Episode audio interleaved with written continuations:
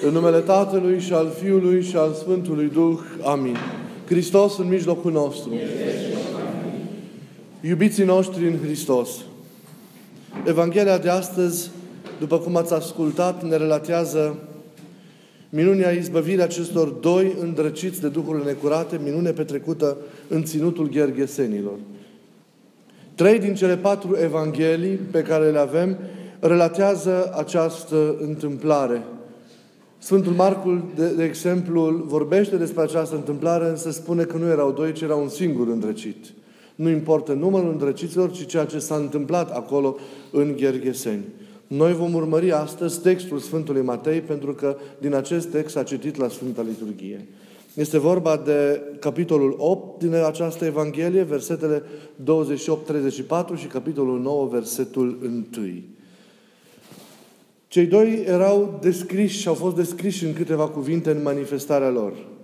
Evanghelistul Marcu descrie mult mai amplu manifestările și tulburările acestui, acestui om din, din Ghergheseni. Arătarea stărilor este necesară în logica Evangheliei pentru a putea fi pusă apoi în contrast cu, cu vindecarea. Ați observat, probabil, că dintr-un început diavolii din acești doi oameni îndrăciți îl abordează pe Mântuitorul Hristos. Practic, prevalează oarecum în contextul acestei întâlniri dialogul pe care Mântuitorul Hristos îl are nu cu oamenii, a căror personalitate prin această posedare a fost complet uh, înlăturată, dată la o parte, ci cu demonii care, care locuiau în acești, în acești nefericiți oameni. Aceștia, abordându-L pe Mântuitorul Hristos, simțindu-L, recunoscându-L, îi se adresează cu astfel de cuvinte. Ce ai cu noi, Iisuse, Fiul lui Dumnezeu? Duhului îi se părea, sau Duhurilor îi se părea că au un domeniu al lor. Lor li se părea că cele două personaje sunt spațiile lor predilecte de manifestare datorită faptului că ei, în libertatea lor căzută, au vrut ca să le cuprindă un domeniu în care nimeni nu se putea amesteca, ei practic s-au făcut cumva proprietari pe personalitățile acelor, acelor doi oameni. Le-au anulat complet prin lucrarea lor demonică libertatea lor, prin urmare și, pe, și manifestarea de plină a personalității lor, și atunci îi posedau, îi stăpâneau, practic le interziceau prin ceea ce ei săvârșeau acolo mișcarea personală sau libertatea personală. Omul nu se mai putea controla, nu se mai putea manifesta el pe sine însuși așa cum, așa cum era. Hristos ce face? Hristos nu face altceva decât să bruscheze, să lovească în libertatea demonului pentru a-i dărui omului sau oamenilor din această Evanghelie, ați văzut, din nou libertatea. Capacitatea de a-și folosi propriile daruri, propriile însușiri, de a se manifesta așa cum ei au fost creați de către, de către Dumnezeu îi eliberează de orice constrângere a acestor duhuri necurate și le dăruiește fiecărora dintre ei șansa de a redeveni ei, ei înșiși. Diavolul asta a făcut, a anulat libertatea. și lucrul acesta trebuie să ne, să, ne, să ne cutremure cel mai mult contemplând această întâlnire a celor doi demonizați cu Mântuitorul, cu Mântuitorul Hristos. El astfel urmărește, acest lucru urmărește și la noi, anularea libertății. Dar El astăzi o anulează nu în chip predilect. Și nu ne referim cu precădere la situațiile de demonizare explicite, că există și alte forme de înrăurire și de stăpânire a diavolului asupra persoanelor umane. El urmărește anularea libertății dând ceva în schimb omului care să-l liniștească, omului care nu are vedere duhovnicească, care nu are claritate a înțelegerii, nu are o pătrundere a realităților în Duhul Sfânt. Îi dă iluzia libertății. Și îl închide în propriile lui patim și în propriile lui plăceri și în propriile lui păcate. Și omul crede, confundând lucrurile și răsturnând realitatea, că el este liber săvârșind cu tare sau cu tare păcaturi, rămânând în neascultare, în neurânduială, așa mai departe. Omul crede că e liber când le face pe toate după mintea sa, după capul său și de fapt el este într-o tristă sclavie a propriilor sale păcate, a propriilor sale patimi, este practic într-o ascultare de el însuși care înseamnă, înseamnă moarte. Diavolul astfel face și cu noi. Anulează libertatea. Și trebuie fiecare dintre noi să, să învățăm să redescoperim prin nevoință duhovnicească, prin osteneală, sensul adevăratei libertăți interioare. Pentru că doar atunci ne vom putea manifesta și în afară, ca niște oameni liberi, ca niște oameni responsabili și vom putea să urcăm așa cum trebuie, treaptă cu treaptă, drumul care duce la desăvârșire și care este adevărata noastră împlinire ca oameni, adevărata ajungere la personalitate, ridicarea de la persoană la personalitate. Ce mai spun demonii lui Hristos? Ai venit înainte de vreme ca să ne chinuiești. Diavolul știa, demonii știau cine este, cine este Isus. În același timp, ei știau că la sfârșit vor fi judecați. Pentru ei, realitățile acestea sunt, lucruri, sunt realități evidente, sunt realități care nu mai intră în discuție. Personalitatea lui Dumnezeu este, este realitatea prin excelență, ea nu mai este pusă în discuție de către demon.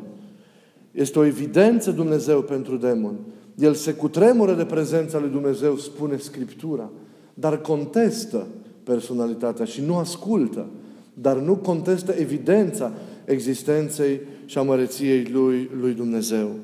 Protestul diavolului era acesta. De ce vrei să faci această judecată înainte de vreme? Lasă-o la timpul ei. Și în acest timp intermediar, lasă-ne pe noi ca să ne facem treaba, să ne facem rânduiala, rânduiala noastră. Iată, ei aveau conștiința acestei judecăți iminente care va veni. Noi nu avem această conștiință de foarte multe ori. Iar acest lucru se vede din, din modul în care noi trăim viața în fiecare zi de multe ori. Din neluarea minte cu care trăim, din nevegherea cu care trăim, din păcatele și neorânduielile pe care le săvârșim.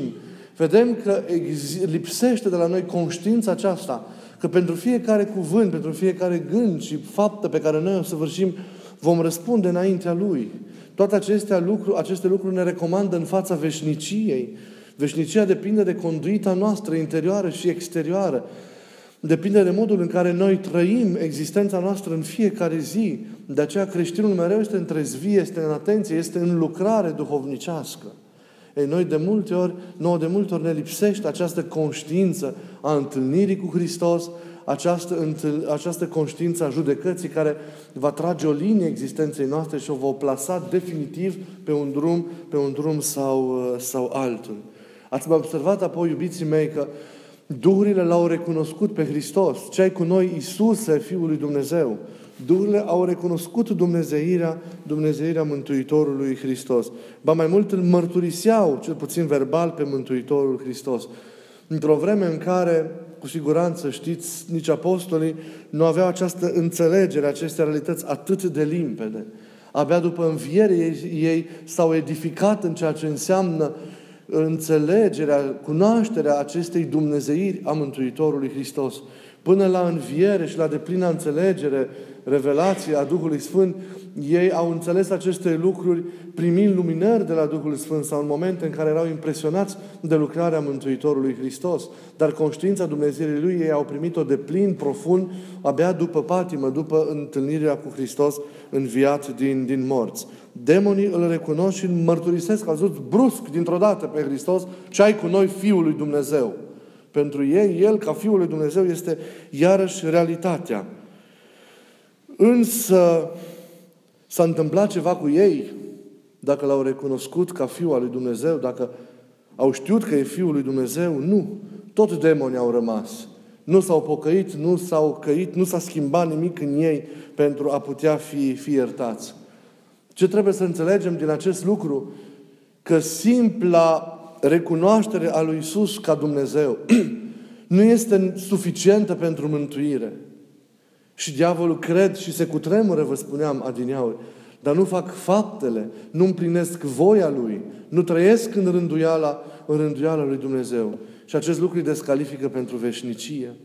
Deci simpla recunoaștere a lui Dumnezeu, simpla recunoaștere a lui Hristos ca Fiul al lui Dumnezeu, conștiința simplă a existenței Lui, fără o înrăurire completă și continuă asupra noastră, în cotidianul nostru, nu ne aduce mântuirea.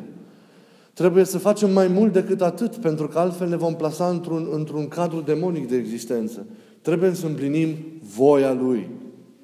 Trebuie să împlinim gândul Lui, să trăim Evanghelia Lui, în care se arată voința Lui cu privire la Lui. Să o trăim în fiecare zi, în fiecare clipă, să ne identificăm cu ea, să căutăm să armonizăm felul nostru de a fi cu voința Evangheliei și într toate împlinim poruncile și biruind pornirile firii căzute din noi, să fim, să fim asemenea, asemenea Lui. Doar atunci mântuirea Lui va deveni și un bun al nostru. Doar atunci vom începe să trăim cu adevărat, să gustăm, cum vă spuneam, sensul adevăratei libertăți și să urcăm spre împlinirea adevărată a noastră ca și, ca și persoane. Simpla conștiință, simpla mărturisire a Lui, fără ca să ave, existe un eveniment de viață care să ne lege cu El, un exercițiu al unei conviețuiri intime cu Mântuitorul Hristos nu ne mântuiește. Simpla cunoaștere a unor lucruri nu ne mântuiește. Un simplu doctorat luat la nu știu ce mare universitate de teologie, dacă este desprins de viață, nu te mântuiește. Simpla cunoaștere și împlinire, împlinirea formală a ritualurilor care ne bântuie atât de mult într-un mod nefiresc, nu ne mântuiește. Câte vreme toate acestea sunt lipsite de viață, când sunt lipsite de întâlnirea cu Hristos, Adevărata mărturie a lui Hristos nu este una formală pe buze, o recunoaștere exterioară, chiar rațională. Adevărata mărturisire a lui Hristos este o mărturisire care izvorăște din inimă, din inima care îl cunoaște prin experiență vie și nemijlocită pe Hristos. Asta este adevărata mărturie. Și aceasta ne plasează într-un registru superior al existenței față de demoni. Aceasta este diferența între noi și ei. Că ea o conștiință exterioară a Lui, iar noi, noi avem o cunoaștere a Lui interioară care este desprinsă din realitatea vie și intimă a întâlnirii cu El, a relației personale cu El, a unirii cu Domnul în, în iubire. Și atunci alta este cunoașterea despre El. Este ceva care vine din interior și aceasta este cunoașterea adevărată. Aceea care izvorăște din această întâlnire, deci care ne procură și nouă un fel de a fi în Hristos și după, și după Hristos. Restul totul este o formă care nu știu dacă ne mântuiește pe careva dintre noi. Și formalismul acesta este marea plagă care bântuie prin bisericile noastre astăzi din nefericire. Că și noi care slujim la altar și credincioșii care vin în biserică sunt bântuiți de acest formalism în care împlinesc viețile. Se constată o teribilă prăpastie între ceea ce creștinii cred, știu și cunosc și trăiesc. Iar acest lucru nu trebuie să existe. Pentru că acest, acest lucru produce o mare defavoare Evangheliei. Cei care nu-L cunosc pe Dumnezeu și care sunt departe de Dumnezeu nu se apropie de biserică datorită ceea ce suntem noi care suntem în biserică, datorită incoerenței care există în viața noastră, datorită faptului că nu există o unitate între ceea ce cunoaștem, credem și știm și ceea ce trăim. Și acest lucru să nu fie, pentru că este o mărturie ca și aceea a demonilor, o mărturie nulă, goală. Mărturia noastră trebuie să fie încărcată de forța vieții lui Isus, care este forța Duhului Sfânt. Și dacă noi trăim cu El și mărturia noastră izvorăște din această trăire cu El, convivială, în inimă, atunci ea este o lucrare duhovnicească cu adevărat, cu impact în viețile și în inimile oamenilor de lângă noi. Deci simpla recunoaștere lui Isus ca Dumnezeu, simpla cunoașterea Lui, da, exterioară, formală, nu este suficientă pentru mântuire. Cum, cum observând textul Evangheliei de astăzi, nu putem să nu ne întrebăm de ce le-a îngăduit Isus demonilor să intre în porci. Sunt multe explicații. Însă Ioan Gură de Aur ne spune faptul că știind că de îndată ce vor fi scoși din om, ei își vor căuta un alt sălaș în care să intre, o altă victimă omenească, Isus a fost de acord cu aceste cerere a lor de a, de a intra în turma de porci de a intra în turma de porci și a nu intra în oameni. Apoi, cei din Gadara vor fi avut ei de dat o socoteală pentru ceva în legătură cu creșterea porcilor. Legea interzicea carnea de porc pentru evrei și cu siguranță că ei o comercializau împotriva legii. Deci în fața lui Dumnezeu și a legii nu au avut ce să-i comenteze lui Hristos. Pentru că a lovit în ceva în ceea ce ei de fapt nu, nu aveau voie să aibă.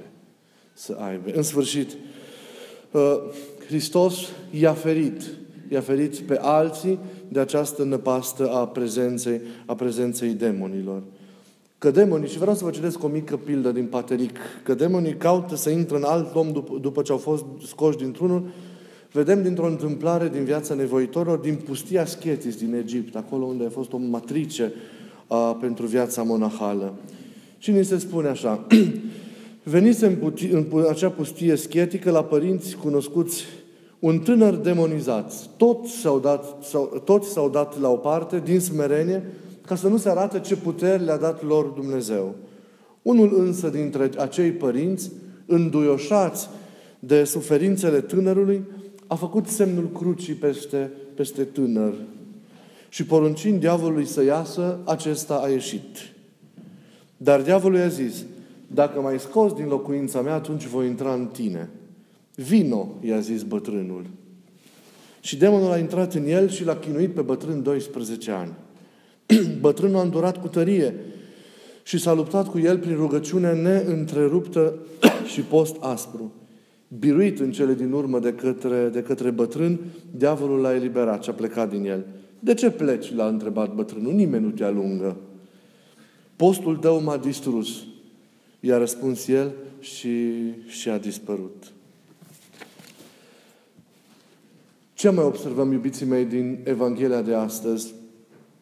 E foarte trist, că e foarte trist faptul că oamenii din ținutul Gherghesenilor au pus atât de mult preț pe acea turmă de porci, a căror creștere oricum era ilegală din perspectiva legii și a vieții spirituale, și nu și l-au alungat și pe Hristos de acolo. Evanghelia de astăzi are un epilog trist. Hristos este rugat să plece din Gadara. Hristos s-a incomodat în Gadara. Dacă în Sihar și în Samaria, în urma discuției cu femeia samariniancă, el a fost rugat să rămână, dar la cei care nu erau de un neam și de o credință cu Israel, iată aici, în cenutul Ghergesenilor, la el acasă, Hristos este rugat să plece. Nu l-au molestat pentru că se temeau de puterea lui, dar i-au cerut așa cu multă grijă și cu multă delicatețe să plece din ținuturile lor. Iar Hristos, care respectă libertatea omului numai decât, ne zice textul evanghelic în încheiere, s-a urcat în corabie și s-a întors în orașul său, adică în Capernaum. E trist. E trist. E trist că Hristos este rugat să plece. Este, e trist că Hristos este cumva dat afară. Hristos s-a incomodat. Hristos incomodează și astăzi. Hristos ne incomodează și pe noi de multe ori.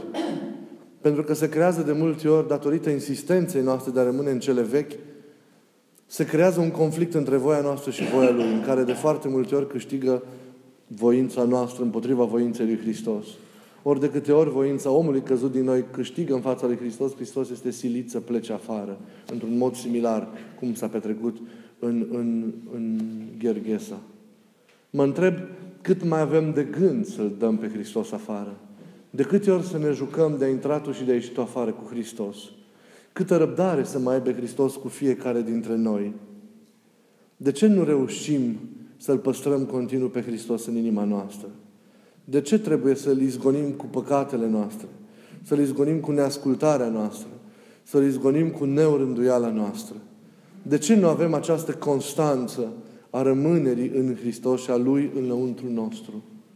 Prezența Lui noi Trăirea lui noi depinde de mișcarea libertății noastre pentru El și de statornicia noastră în această trăire în Hristos și în ascultare de voia Lui. Dacă numai un gând al nostru se mișcă contrar Lui, El pleacă, El se retrage. De multe ori, fără ca noi să ne dăm seama că nu mai este acolo. Constatăm doar în momente dureroase de rugăciune o absență și un gol interior. El a ieșit afară de ușă, dincolo de ușă, pentru că noi, în anumite momente, am fost mai mult noi decât El. Să-L rugăm pe Domnul să ne ajute să ne întărim în voință, să avem această rămânere statornică, această rămânere constantă în Hristos în fiecare clipă, în fiecare moment. Să nu-L izgonim pe Hristos afară. Să nu-i acuzăm pe cei din Gherghesa, așadar, pentru că și noi, de multe ori, în planul duhovnicesc, lăuntric, al vieții noastre, suntem de multe ori ca și El. Nepurtându-ne normal cu cei de lângă noi, la fel pe Hristos îl scoatem afară din, din, lăuntrul, din lăuntrul nostru. Pare să că Această minune și această lucrare pe care Hristos a făcut-o în ținutul Gherghesenilor a fost un eșec. Dar dacă îl luăm aminte la finalul Evangheliei, vedem că, de fapt, în Gadara nu s-a produs un eșec, ci s-a produs o biruință. Deși Hristos nu a mai fost lăsat și e trist acest lucru să predice acolo, a rămas cineva în locul lui acolo să mărturisească în Gadara și în toată zona de Capolei Evanghelia și iubirea lui Dumnezeu. Cine a rămas? Omul sau oamenii care au fost vindecați. Marcu vorbește de unul, Matei vorbește de doi. Omul sau oamenii vindecați au rămas să mărturisească acolo iubirea lui Dumnezeu. Evanghelia Sfântului Marcu ne spune că omul acela vindecat a cerut cu insistență să se alăture ucenicilor Mântuitorului Hristos. Hristos l-a rugat însă să rămână acolo, să accepte să rămână acolo și să propovădească în familia lui, în casa lui, în localitățile de acolo, tuturor iubirea pe care Dumnezeu a arătat-o față de el. Hristos l-a chemat să fie un discipol al lui, nu în proximitatea sa fizică, ci într-o proximitate interioară, manifestându-și lucrarea acolo, la el acasă, în zona sa. Și credem din inimă că acolo acest ucenic, necunoscut după nume de către, de către noi, a făcut o lucrare duhovnicească extraordinară. El a rămas să propovăduiască. De aceea zicem că la Gadara nu a fost un eșec, ci a fost, a fost o, o, o biruință. Nu, nu uitați că acel om sau acei oameni după Matei a fost sau au fost cunoscuți de către toți. Toți știau de manifestările tulburătoare ale acestui om sau ale acestor oameni. Manifestări teribile. De câte ori oameni nu, le-au, nu i-au înlănțuit pentru a nu împlini o lucrare rea în rândul celorlalți oameni. Toți îi cunoșteau. Iar mărturia acestui om sau acestor oameni vindecați, cu siguranță a fost o mărturie adevărată o mărturie autentică, o mărturie convingătoare. Să avem și noi o astfel de mărturie, să dăm și noi o astfel de mărturie în lume. Să ne lăsăm vindecați de Hristos și având o viață îndreptată, să-L mărturisim cu toată ființa noastră. Toți știm de unde ne-a recuperat Dumnezeu. Din ce hăuri ne-a scos pe fiecare dintre noi și ne-a adus pe un drum al Lui. Faptul că suntem pe un drum al Lui, chiar dacă încă nu suntem de plin vindecați, e un motiv imens să-i dăm slavă lui Dumnezeu. Să-i dăm slavă lui Dumnezeu și să spunem și noi tuturor cât de mare este, este iubirea, iubirea Lui. Și să-L slujim cu credință, să slujim cu iubire nesfârșită, cu devotament, cu fidelitate, cu bucurie în fiecare clipă și în fiecare moment, dăruindu-i întreaga noastră viață, așa cum mărturisim ori de câte ori slujim Sfânta Liturghie. Să nu ne temem de puterea diavolului. El are puterea asupra noastră, chiar dacă este un dușman al mântuirii noastre, atât cât îi îngăduim noi. Nu are puterea asemenea, al lui, asemenea lui Dumnezeu. El este un înger căzut. El are doar puterea de a influența acolo unde există teren, acolo unde voința noastră îl primește. Are puterea asupra noastră dacă noi suntem de acord cu El are putere asupra noastră dacă îi permitem, dacă discutăm cu El, dacă îl primim de bunăvoie în lăuntrul nostru. Oricum, prin confruntarea cu ispitele care vin de la El, noi ne verificăm libertatea și responsabilitatea actelor noastre și ne întărim, izbindu-ne de El și de ispitele Lui, ne întărim în credință. Zicea unul din părinți, ridică ispitele, Doamne, și o să vezi că nu se mai mântuiește nimeni. Cine e înțelept, îi dă slavă lui Dumnezeu și pentru acest ispititor care vine mereu ca să provoace calitatea credinței noastre. Rezistând ispitelor Lui, noi nu facem altceva decât să ne întărim sufletește și să ne zidim mai de plin în Hristos. Și poate că fără să vrea, El ne face un bine contribuind la zidirea noastră în Hristos. Oricum, atenția noastră trebuie să fie mereu concentrată pe Hristos. Pe El să nu-L pierdem niciodată din ochii noștri. Ochii noștri să fie mereu ațintiți, cum zice Sfântul Pavel, asupra Lui și El să fie preocuparea noastră. Dacă noi suntem atenți în Hristos, vom sesiza și ispitele care vin de la demoni, care vin de la lume, care vin și de la noi înșine. Vom fi mereu între zvie și rânduială și nu vom mai putea fi surprinși de nimic rău și vom putea să ne împotrivim și vom putea să, să creștem în virtute și să ne apropiem prin luptă duhovnicească bine susținută, să ne apropiem tot mai mult de, de Dumnezeu. Să-L slujim cu toată inima noastră, să asumăm lupta duhovnicească, să intrăm în arenă fără frică, conștienți fiind că El este mereu alături de noi. Nu doar în încercările și în durerile noastre, ci și în ispitele noastre și în momentele în care suntem atacați, El este alături de noi și gata să ne dea biruința, dacă noi întindem mâna, dacă voința noastră interioară se mișcă în libertate pentru, pentru El. Să dea Dumnezeu ca El să fie și biruința noastră și să ne bucurăm în ceruri, bine luptând de tot ceea ce El ne-a pregătit. Mai este ceva care mă întristează în Evanghelia, în Evanghelia de astăzi. Faptul că oamenii din Gadara nu s-au putut bucura nici măcar de fraților vindecați. De oamenii care erau între ei. Nu s-au putut bucura. Lipirea lor exclusivă și teribilă de cele materiale i-au determinat nu doar să le respingă pe Domnul, dar i-au, i-au închis în, în neputința asta de a se bucura de cei care până mai ieri erau în suferință teribile și ei cunoșteau această suferință și în durere maximă.